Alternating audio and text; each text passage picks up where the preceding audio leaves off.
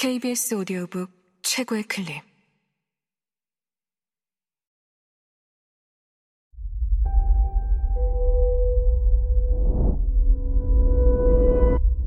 KBS 오디오북. 사랑의 파괴. 저자 아멜리 노통그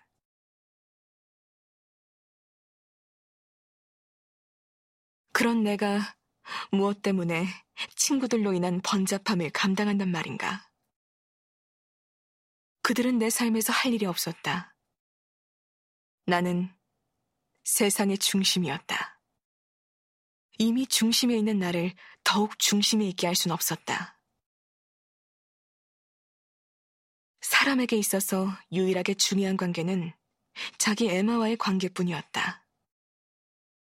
나와 엘레나의 만남은 권력 이양이 아니라 정신적인 자리바꿈이었다.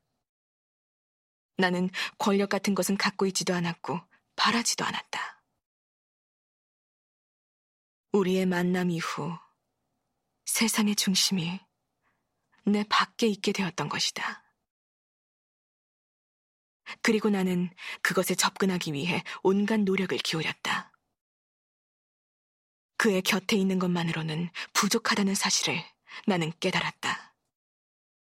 그에게 중요한 존재가 되어야 했다. 하지만 실제로는 그렇지 못했다. 나는 그의 관심을 끌 수 없었다. 사실을 말하자면 아무것도 그의 관심을 끌 수 없었다. 그 애는 자신 안에 머무르는데 만족하고 있는 듯 했다. 하지만 그 애가 다른 이들의 시선을 의식하고 있다는 것과 그 사실을 즐기고 있다는 것을 느낄 수 있었다. 그것은 다른 사람들의 시선이었다. 그러니까 그 사실을 알지 못한 채 나는 그 애를 행복하게 만들어 주었던 셈이다.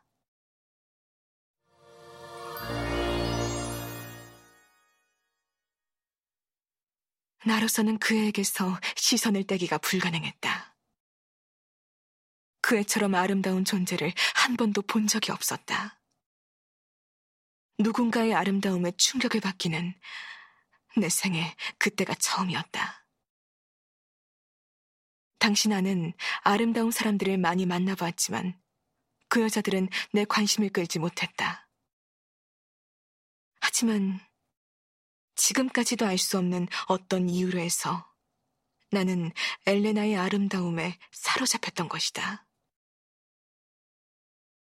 처음 보는 순간부터 나는 그 애를 사랑하게 되었다. 그런 일을 어떻게 설명한단 말인가?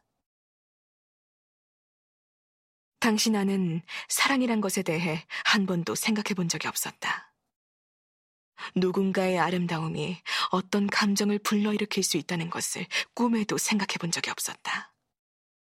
하지만 그 애를 본 순간 너무나도 당연하게 모든 것이 시작되었다.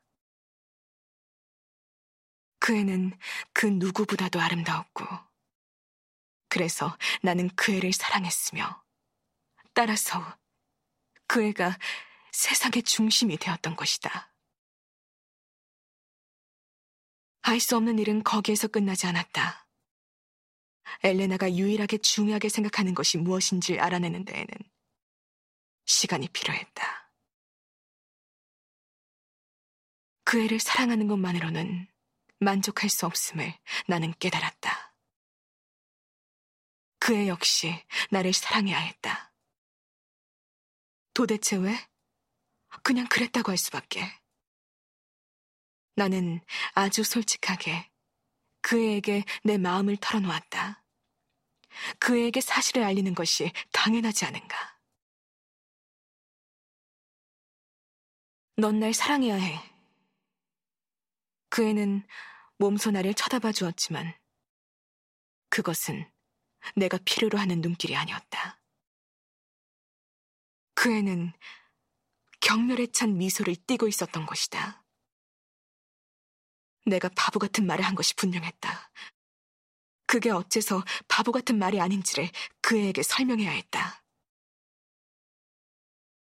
내가 널 사랑하니까 너도 날 사랑해야 해. 무슨 말인지 알겠어? 이러한 보충 설명으로 모든 것이 제자리를 잡을 것 같았다. 하지만 엘레나는 소리내어 웃기 시작했다. 나는 혼란스러웠고 마음에 상처를 입었다. 어째서 비웃는 거지? 차분하고 오만한 어조로 재미있다는 듯이 그 애는 대답했다. 네가 바보 같아서. 그것이 첫사랑의 고백에 대한 대답으로 내가 들은 말이었다.